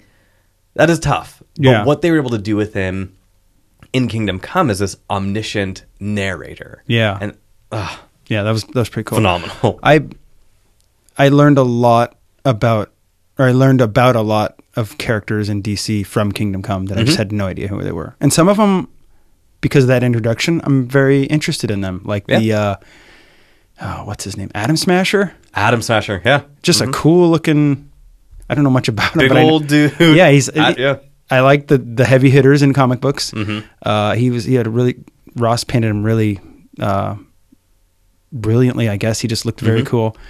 Um, a couple of the- I, I it's been a while since I read it, but anyway, Okay. I I just I like the old school DC. I like Super Friends, and I like the superpowers action figures. Mm-hmm. Uh, but 'Cause that is the other thing you collect. yeah, is you go deep into Yeah. figures. Yeah. And that was something I never got into. yeah, When I see you interact with some other friends of ours on Facebook Hmm. and you're like, I match this head with this torso and this arm, and they're like, oh, that's from this series.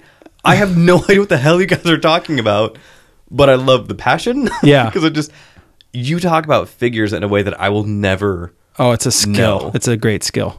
no. Yeah, so um uh currently I'm just hunting for uh cool old comics. Um Okay. Anything with sharks? If any of any of the listeners are uh, Yeah. wanting to get Ryan Berkeley a present, shark covers. right. Uh, although, before you get him a shark cover, hit him up to make sure he does not already have it because he has a ton of them. Yeah, and I still have a list of them on my phone which I'm in search for. Nice. But that started with uh, a good friend of mine who has a really eclectic comic collection. okay. Um, he made me a little zine for like my birthday once of shark covers from his collection because he knew I like sharks. Awesome. So I have this little stapled together, um, colored copied zine of, Mm-hmm. and he's got old comics like 40s with you know Jeez. Mm-hmm. Swiss Family Robinson, whatever these old with sharks on them, and and I was like, wow, that's a cool idea, and I had a couple of them already, and I started looking for the ones that he posted, and then I um, started collecting some other ones. And then I research and I find out there's a bunch of other. I'm a huge shark fan. Yes. Um, sharks are, and, and what's very fascinating to me is everybody trying to make money off Jaws, Mm-hmm. which the, everybody was doing in 1975. Uh, comic books were no exception. There were a lot of, you'll look at four or five different covers and they all are drawing from the same reference photo of Jaws. Oh, yeah. And, not even just Aquaman or somebody that you would No. think. Night, Everybody. Nightcrawler. Night- yep. Back in his swashbuckling days. Thundercats have a shark cover.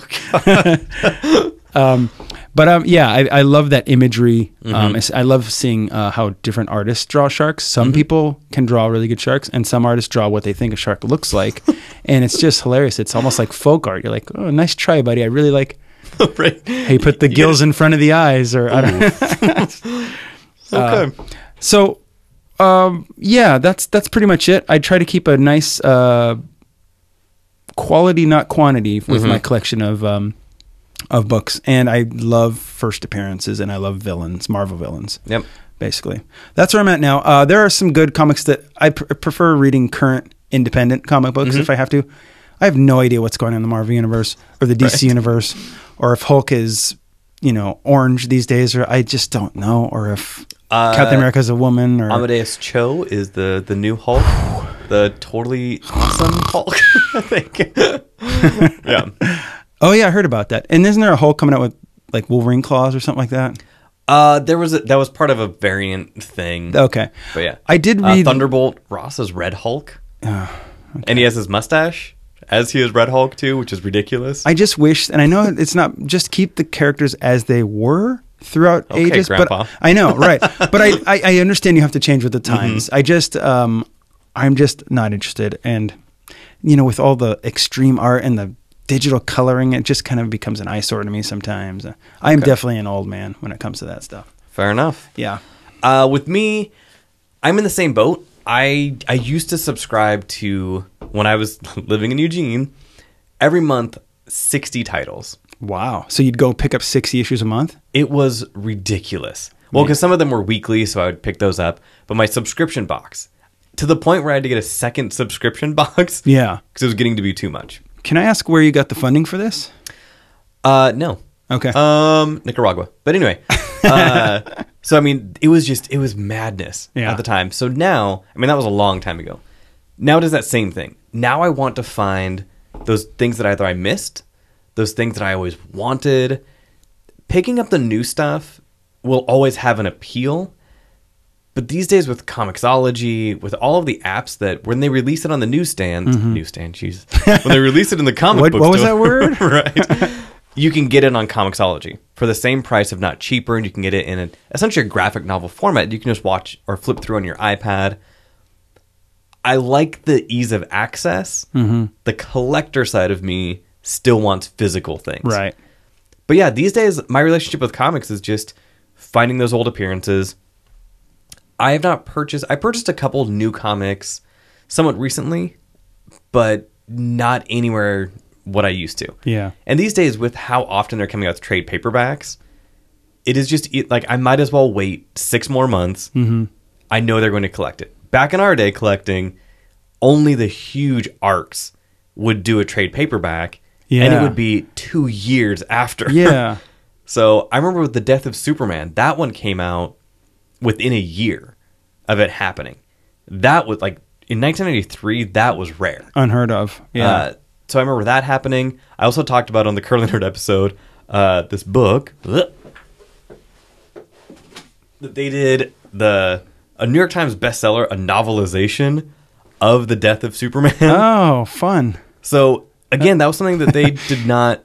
They don't really do these days. What is funny is also available from Bantam Books. Batman Nightfall, which is awesome. Yeah. Batman Mask of the Phantasm, a fantastic and critically underrated Batman animated movie. What are you talking about? A, a novelization of Yeah, a Mass- novelization. That's a. f- I'm looking at that book. It's pretty thick. Yeah. they No, must this have taken is- some liberties. 525 pages. Oh wow. Uh, I even wow. This is my original copy, by the way. From let me pull the 1993. Uh, on the last page, I wrote, "I was here." I have no idea why. Wow. What is all the filler in that? Nothing. This this all happened in the comics. Wow. That's yeah. th- just- well, this is also this was the death of Superman and the reign of Superman and the return. so Oh, it was okay. all three of those arcs in this book. okay. But even so, like nobody does a novelization. They they still do novelizations of movies, Right. which is pretty awesome. Yeah. Uh, Alex Irvine, who I had on the show a few months ago, who wrote uh, one of the DC books I have over there, he wrote the Hmm. novelization for the Power Rangers movie. So they still do those a lot. those are cool because you get little tidbits that weren't in the movies For sure. and like little quotes and other Yeah. things. But a novelization of a comic book. I've never heard of that. yeah. That's funny. So, uh, but yeah, so my, my relationship, yeah, is just I get things here and there. Uh, I, yeah, I just do not have time these days with how many movies I- Yeah. I'm going to and all the other just awesome opportunities. I still love comics. I always will love comics. I just want to find those things that I do not have anymore. Yeah, So, that's cool. Filling in those those holes. yeah. Uh, and while we are live, speaking of things, I have a present for you. Oh boy, is it more tequila? maybe. Uh, this is actually something that I meant to mail to you a, Ooh. a while ago. Uh, and you know, since this is an audio medium, you'll have to describe it as a okay. as well. Okay, not that. Okay, yeah, I'm. I handed a, uh, a, I guess a flat box that would have a. Oh, it's some. Oh, ooh! I forgot about these. Yeah, Live reveal. So Mm-hmm. nice. Uh, we're looking at a king size special, Amazing Spider Man number 4 Mm-hmm. And the backstory, if anybody cares, is um, I w- and then underneath it is a giant size Spider Man number four, uh, featuring the Punisher, which I believe is his third or I think- fourth appearance. Mhm, I think third. Third. That's what. I, and it's. I've been looking for this issue forever, and I can't find it. Uh, John graciously asked me uh, maybe what I was looking for, and I told him this. Mm-hmm. He's such a nice guy, but uh, I think there was a little miscommunication. He got me the king size special Mm-hmm. instead, which features the Human Torch and Spider Man, um, which I'm al- I'm very glad to have that as well. Um, but the one underneath it, the uh, it's got Spider Man on some barbed wire fence with his uh, clothes all in tatters, and Mm-hmm. I think the significance of this issue also is the first time the Punisher kills somebody I think so. and yeah. I, I I think I read that somewhere, and I'm excited to find out uh, later. yeah. But But it's beautiful. there you go, man. Thanks, John. Uh, I appreciate it. Yeah, no, it was one of the things where, like, at Emerald City Comic Con months ago, I sent Red a text because, again, he and I hunt for things. Yeah, he sent me what it was, and so I, I bought the one with Human Torch because I was like, cool, this is what he sent. Took a picture of it, and he was like, ooh, I meant giant size, not king size. so then I went to the, the same booth where I bought that one, and I was like, scratch that. Uh, do you have this one? And they were going through, looked like a bunch of different boxes, and they're like, this one? And I was like, how much? And luckily, it was like the last day of the convention, which here's a s- here's a pro tip. if you're looking for comics, Yes. go at the last day of the convention in the last two hours. Yes. Do it. The vendors with the big booths have to start breaking down early. yeah. There was a guy, like, it still kills me. So, uh, the last Daredevil where he had the yellow suit, Yeah. uh, Daredevil number seven, I want to say. so he started with the red suit on six, I believe. So, I guess this was five. Yeah. So, yellow suit. And That would've been- This is a beautiful copy. List price, because I mean, it was a beautiful copy. It was a little bit beat up. Yeah. list was that I think he had like eleven hundred or something. And he was like, "Hey man," he was like, "I'm packing up." He was like, "I'll do 600. and I was like, "I still could." And I tried to walk away, like holding my chest. But so yeah, pro tip: go on the last day. Even though that's an expensive price, it was a good price. It really like it was a fantastic price, and I, I would have loved to. I just I could not yeah. do it. I've experienced that going in uh, late because they essentially want to go home with lighter boxes. Absolutely. And some cash in their pockets. That same guy that I Right. talked to, he had picked up from one of the other vendors a book that was on his list for years. He dropped eight grand. Oh, wow. So he was like, he was like, listen, man, he was like, I'm just trying to recoup some of that. So yeah, talk to the vendors. If anything, go to them like the day before, see if they have what you want, and be Yeah. like, I might come back tomorrow yeah. go in like that last hour or two, you can get some fantastic deals. Yeah, Well, So- depending on who, but usually some guys Usually. are generous. Nice Yeah. one. So on top of those two, uh, I have a third present for you. uh, that this one, I mean, this is another one. I, I searched high and low. Wow. Uh, I saw it. I immediately thought of you. It comes from the heart. I hope you appreciate it. Let me slide over here. Uh, th- again, th- this is this might be your your new crown jewel. Go okay. ahead. My birthday is the 27th, by the way, so we can just call this early. I'm turning 40. Yeah, go for it. All right. I'm handed a comic book with the backing board facing Uh-huh. me, and Now, now keep in mind, this is a bagged and board, pristine copy of this issue. and it's from John's heart. Yes, it is. Whoa. Dang. And what is it, Ryan? This is something I've never seen before. Okay. Um, where do I begin? It's uh, first of all, it's the Legion of Doom or the Road Warriors, the tag team, former tag team champions from the WWF. Number one, Oh. I, am just gonna go out there and say Number one, the Fifth Force, Hawk and Animal, World Wrestling Action.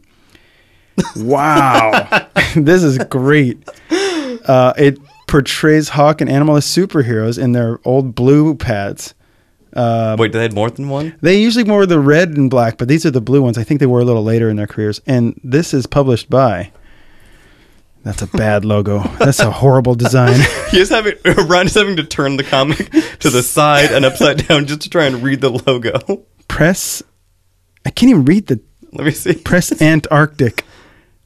Press Antarctic. Antarctic okay. Press or is it- Antarctic.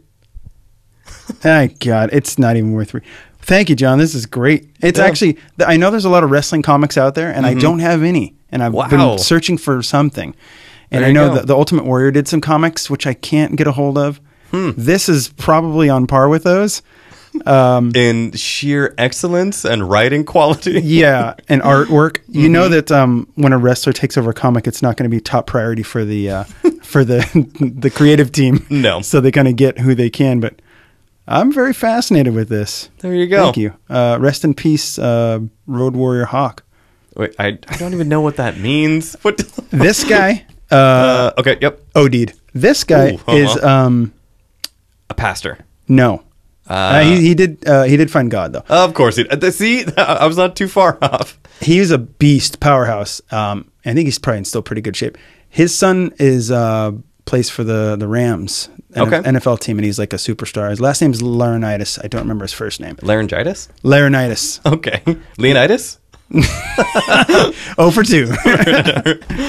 So Okay. yeah, thanks, John. Wow, I'm going home with three awesome comic books. Yes, you are. Wow. Uh, so again, if you are going to get anything slabbed, send us CGC, the Hawk, and Yeah, that's like a nine point something. I mean it is pristine. Yeah. So there you go. Wow. How did you find this? And I never even knew it existed. I mean, I, I have my ways. That is Uh, such bad artwork. That's like somebody ripping off somebody who's ripping off Leafield. Oh wow. yeah. yeah, the knockoff of the knockoff. Yeah. Yeah. There you go. I'm interested. So Ryan and I are involved in a Facebook group that is incredibly active, where we we yeah interact with almost every day in some way. Uh, I want you to put that picture up to see if anybody else knows what that is or if they have it. I I'm pretty sure somebody does. somebody one of those guys I think is uh, might be savvy enough to know what the heck this is. because I literally, as soon as I saw it, I was like, "Well, I'm putting this away for Ryan." yeah. Wow. I mean like the Legion of Doom must have signed off on this and gotten excited about it, but who is this? so, wait, who is the Legion of Doom? Is that the tag team, or is that a different? That- they you know, had- I do not know wrestling. I do know that. Sorry. They were a tag team wrestler. They went to two, by two names. The Road Seems Warriors. confusing. Yeah, they were the Road Warriors initially, and then Okay. Mm. when they came to the WWF to the big leagues, they changed their name to the Legion of Doom, which was taken from the Super Friends Right. Mm-hmm. bad guy team. But did those two? What is it? Hawk and Hawk and Animal. see, I was gonna say Hawk and Dove, but those are different comic book No, characters. that would be a, a So did different Hawk team. and Animal? Did they have a base that was a skull that would come out of the swamp? no, Oh. no, that would have been cool. They rode motorcycles in on. Uh, okay, see, Road Warriors makes sense. Legion of Doom. How did that even? It was a cool sounding name. They had a really cool theme song, and they were very intimidating with very uh, sharp spikes. And don't get me started.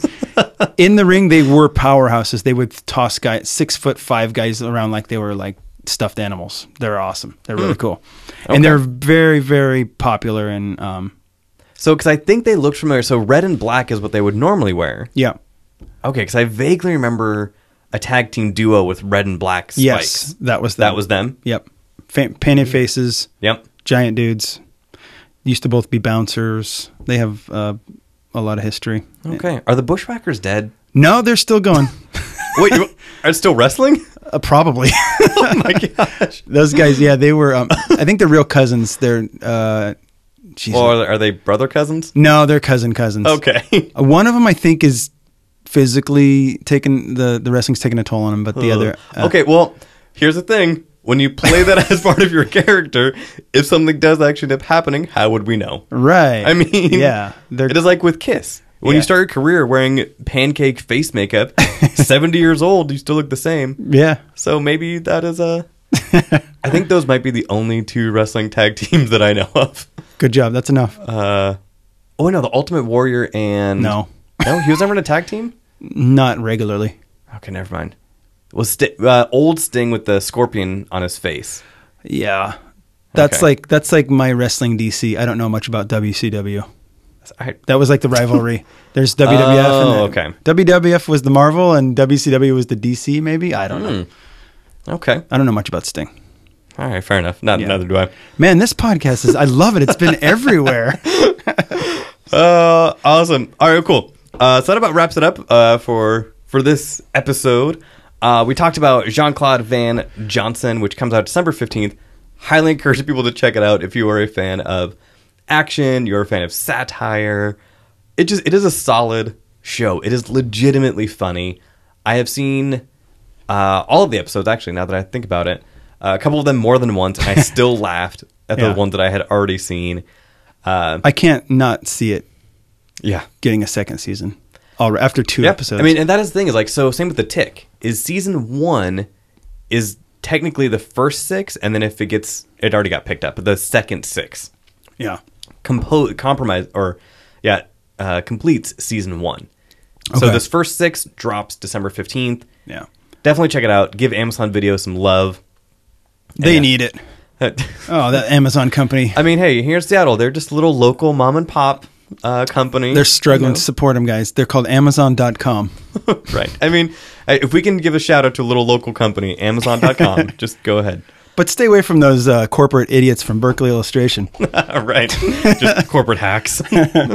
Uh, and then we talked about uh, The Punisher on Netflix, which Ryan and I both gave a good. We each had some problems with it. It was not perfect, but it was still entertaining. Uh, we just both kind of wish that they could just stop diluting it Yeah. and just boil it down to its essence Yeah. into a solid show. They did. Uh, we didn't talk about this real quick. They did hit on the brutal violence Oh, this was visceral. with an A plus. Um, that do you remember the like one of the most shocking moments in comics? And I was never allowed to get the issue. My friends had the issue. I think it was a Punisher Warzone from the late '80s, where he's being interrogated, and there's a a bag of human waste, uh, a liquid human waste, and they put it over a dude's head and then close the bag around it. Yeah. like close around his neck yeah. this isn't a comic book and it was like Yeah. i saw that at a friend's house and i was like "Did- is this illegal like where did you get this cannot be a real comic book yeah. but yeah punisher has been known especially with the marvel knights line uh, which was garth ennis like it went some dark places and it, it touched on that Yeah. uh, one thing that I will give it huge, huge credit for, and I definitely am not the first one to talk about this because the show's a couple weeks old now, how it dealt with PTSD. Yeah. And how it showed what veterans have to go through, not have to go, what a lot of veterans go through. Right. It handled it incredibly well. I was, very- really impressed. The whole time I was watching, I was very curious about what veterans would think about this, and because it, was an interesting direction, because I was kind of hoping for him just to be battling gangsters, Mm-hmm. Right. drug dealers, but it went the military route completely instead, except for that first episode. Mm-hmm. For- yeah, where- the first episode. so I kind of missed the you know the mob stuff Mm-hmm. and him just dealing with like the dirty underground. Yeah, and like the Hounds of Hell uh, make an appearance, kind of, and that was who he was battling in Daredevil season two. Yeah, Yeah, personally, I, I like those stories a little bit more. right. Uh, but yeah, I, I really enjoyed how much respect they gave to just veterans and how Yeah. they're like, hey, when you come back, sometimes not all of you comes back. Yeah. And multiple characters deal with that, and multiple characters have different ways of working through it. Really, really well done. Yeah, So I, I enjoyed that. very military uh, driven Punisher, Mm-hmm. which is you don't really read too much about that side in the comics. I, Yeah. don't, I don't think as much, but There was a great video game that came out along uh, around the same time that the Thomas Jane Punisher movie came out on I think it was the original Xbox. Awesome game. the Punisher game. Yeah. I always wanted to play it. I never found Really, it. really cool game. You could when you went to intimidate someone, Yeah, depending on the physical space you were in, you could intimidate them different ways. Like you could push someone out of a window, and you had the option to either just push them out or like slowly push them. There was a meter that like a Oh, fear and cool. intimidation meter. Really cool like game design. We're not going to get that again. No. Like even though games today are way more brutal than that one was, I just don't think we're going to get a Punisher game again. Nah. But Remember, remember the old Nintendo one? Did you ever play that one? the side-scrolling one, Yep. yeah, Bad but fun. real bad. he did have his white go-go boots in that one. Yep, he did. Yeah.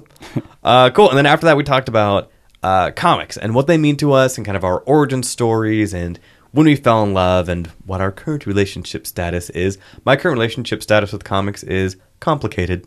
Yeah. Mine is uh, excited Ooh. about reading this hawk and animal. I- I- Uh, you, I've not even read it yet. Who are they going to fight? I don't get it. I have no idea. We'll find out after we stop recording. Oh boy. Um, cool. All right. So, what are some upcoming things you have? You, I know that you travel a bunch and do a lot of art shows. What are some things that you can talk about? Because I know there are some other things in in the works. But yeah, what are some places you're going to be? Where can people find your art? Lay it all out there. Uh, I just finished a show in Seattle, which was really fun. Uh, I sell prints at big craft shows. Uh, I'm doing another one next week in Portland called the Crafty Wonderland Show. Mm-hmm. It's two days in the convention center. Very fun. We've been doing it for at least 10 years, Yeah. probably 11 or 12. Um, we just go hang out all day, meet. I have, I have fans, believe it or not, who come and want to talk to me. course you have- Which okay. is weird. I sign a lot of boobs. Um, I, Okay, that is weird. I've never done that. Okay, I was like, come on. I was like, with your art, I was like, what is happening? I sign things for kids and, and super fans. Uh, Actually, sorry, I just have to tell this quick story. In Yes. Seattle on Saturday, this fan came up and she was like a you know older '60s lady. F- I want I don't know if she was from Brooklyn or New York or Boston, but that Eastern accent was very heavy and ad- Mm-hmm. Okay. uh, adorable. Her name was Gloria, and she was like shaking, trembling to meet me, and she kept telling me Wow. over and over again, I can't believe I'm meeting you. It's like meeting a celebrity. And she wasn't like joking. She was kind of being Aw. serious. And I didn't know what to do. It was weird. And so you took her purse and no, ran. no, I love Gloria. She was great. So she bought something from me. And then she came back like 30 minutes later to buy something else and was giving me the same stuff. Like, oh, I just, I'm sorry, I can't help it, but this is so. that is awesome. And she bought a calendar, I believe. I, I, I produced a calendar, and um, she asked if I'd sign it for her, and I said, "Oh yeah, of course." And I took it and I wrote like, "Thanks for being a fan, Gloria," and she teared up, oh man, that is awesome. and she like, I saw her wipe a tear from her face, and I'm like, "It's just me. I'm just a, I don't know what who you think I am." Um, so I mean, you do look like J.J. Abrams right now. so. Oh yeah, thanks. um, so that was it's nice to see that, but I I don't get it, but I, I do appreciate it. It's flattering. Um, so my I've been doing this for ten years. Uh, we sold a lot of prints to a lot of people, so hopefully I've made a difference in some people's lives, um, in one way or another. And uh, in terms of what I'm doing, uh, I'm, I have a busy uh, holiday season. Gets really busy for us. I have a couple of custom projects for Christmas presents I'm working on for people. Um, Nice. And then after the new year, I think uh, my wife and I are going to concentrate on doing something new to keep the shop fresh, not necessarily the animal stuff. Um, try to figure out different ways to uh, keep people engaged. Nothing really All right. major on the horizon yet. Um, I'm always interested in client work, so I might, you know, hopefully have people reach out to me. Um, yeah, just always keeping busy, Nice. working with kids, which is very tough to do, but it is possible. Right. Mm-hmm. Um, I go kids all day, dinner, kids go to bed. I have a window to draw between like 9 and 1 a.m. every night, and then I wake up early with the kids, repeat. Yeah. Yeah. You are an incredibly busy man, which Thanks. is why I love it when you come into town, or I love it when I get the chance to come down to Portland and, and hang out with you guys. I yeah, I just I've known you for a long time. As far as those new projects, I say it all the time. Mm-hmm. Kenny can come back anytime now. uh, Yeah. He, as, as a fan of yours from the beginning, and, like since before the animals and everything, like Kenny, Captain Burnside, Willamette Phantom, all those characters, I would love for them to come back. Mm-hmm. oh, thanks. Just throwing that out there. These are old characters I created, and I forgot about Kenny for probably over a year until someone, Mm-hmm. someone in Seattle brought him up. They're like, "Oh, I remember your Kenny art." I'm like, "Oh yeah, I remember." he's fun. Oh, I don't know what to do with him. He's a There's an awesome uh, duality one that you did where there was the black version and then his uh like his, his uh, twin, yeah. uh, which was white, and their chest bursting. Like it that was Oh, awesome. yeah that was very much uh, influenced by Bizarro Mm-hmm. and just the idea that there's like a kind of a robotic crappy version of Kenny and just so people don't know what the heck we're talking about real quick he's just a, a a- a superhero I created but he's doesn't he just looks like a Sasquatch he's got black fur yellow eyes Mm-hmm. yellow eyes. he's very mysterious he lives in the woods and um he he just loves people and people love him and he comes out and whenever he wants into the city of portland in my Mm-hmm. mind and if there's bad stuff going on he will take care of it and then retreat back into the woods and you know forage mushrooms and poop in the grass and whatever else Awesome. Yeah. So I, I one of these days. Uh, Yeah. Yeah. That that would be great. i'm glad you're a fan of kenny yeah. I mean, that was like phew, 2003, four. Probably. It's a long time ago. Yeah, Awesome. I had I had ambitions of doing a graphic novel one day, mm-hmm. um, but just you know things get sidetracked. Fair enough. Yeah. Uh, as for this podcast, so there are there's an episode of About to Interview coming out this Friday with Peter Atencio and Felicia Rashad of Jean Claude Van Johnson. So definitely check that out. It will be in the regular podcast feed as well as youtube.com slash about to review. The week after that, uh, this past couple weeks, it has been nice to kind of do some different things. Last week is No Shame November. Today, got the chance to talk about just TV show and comic books. It is award season.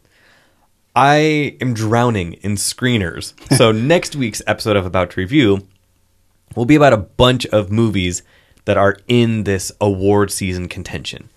So, kind of a four year consideration extravaganza. And then next Friday, there will be an episode of About to Interview with Landry Q. Walker, who wrote Justice League The Ultimate Guide, which DK just sent to me. I love DK books. They put out so many incredible projects all the time. So, and I, I'm glad that I have a great relationship with them. So that will be next Friday. So that wraps it up. Uh, social media handles. Uh, the Berkeleys, B E R K L E Y S, uh, Instagram, uh, Berkeley Illustration on Facebook, and we don't really do much Twitter. If if you're so interested in the the funnier, nerdier side of Ryan Berkeley, uh, Instagram page is Party Guy Ray mm-hmm. with. Uh, we talked about this last time. What's that little thing called? An underscore? Yeah. oh my gosh. All right, I, re- Grandpa. I remember last time. um, party underscore guy underscore Ray uh, Instagram. Mm-hmm. And speaking of, I'm sorry, it's interesting that I think I was in the seat exactly one year ago to the hour, probably doing this, which is Mm-hmm. Yeah, crazy. just about. Um, and does that like? I feel like that seals some kind of time space. I don't know, weird thing. And we I, should, Mm. I mean, if it is an annual occurrence, I'm all for it. Last time you were here, it was around the same time. That episode did not get released until like February. That was our Oh, yeah. vintage wrestlers in movies, Yeah. which when Ryan said he was coming into town, I was like, we could do part two. and he was like, I don't have time to watch those movies again. well, you were asking me to watch like if those were bottom of barrel, these were like underneath the bottom of the barrel. True, but there there are still plenty. So one of these days, Ryan and I will get together and do a part two of the wrestlers in Oh. movies. it is going to happen. okay. Uh, cool. And as for this podcast, you can find it on all forms of social media at About to Review, youtube.com slash About to Review. Thank you uh, for listening. I really appreciate all the people that listen. Just like Ryan, it is weird to me that, and I even, it sounds weird to even call them fans. I know they are, and I, so it is maybe disrespectful for me to not call them fans. Supporters. Yeah. Uh, I have a group of supporters that is awesome that frequently live tweet me during uh, the episode, like while they're listening. Hilarious. So thank thank you and thank everybody for for listening. It means a lot to me. Uh, if you go to aboutreview.com, you can read full show notes. I will put all of Ryan's links uh, in the episode description. Follow him on Instagram. Follow them on all the social media. The art is incredible. They make amazing Christmas gifts. And now is a good time to get them because there will be prints aplenty. The new calendar is is out. So the 2018 calendar. Yeah, It's in limited supply, but there we still have some. They're really cool. sounds good. All right, and then so yeah, that, that wraps it up. We'll we'll take take it with that. So on this episode of About to Review, I have been joined by, Ryan Berkeley. and I have been your host. I feel like you're about to say something else. Oh, I'm tired. Fair enough. And I've been your host, that guy named John. We will see you next time.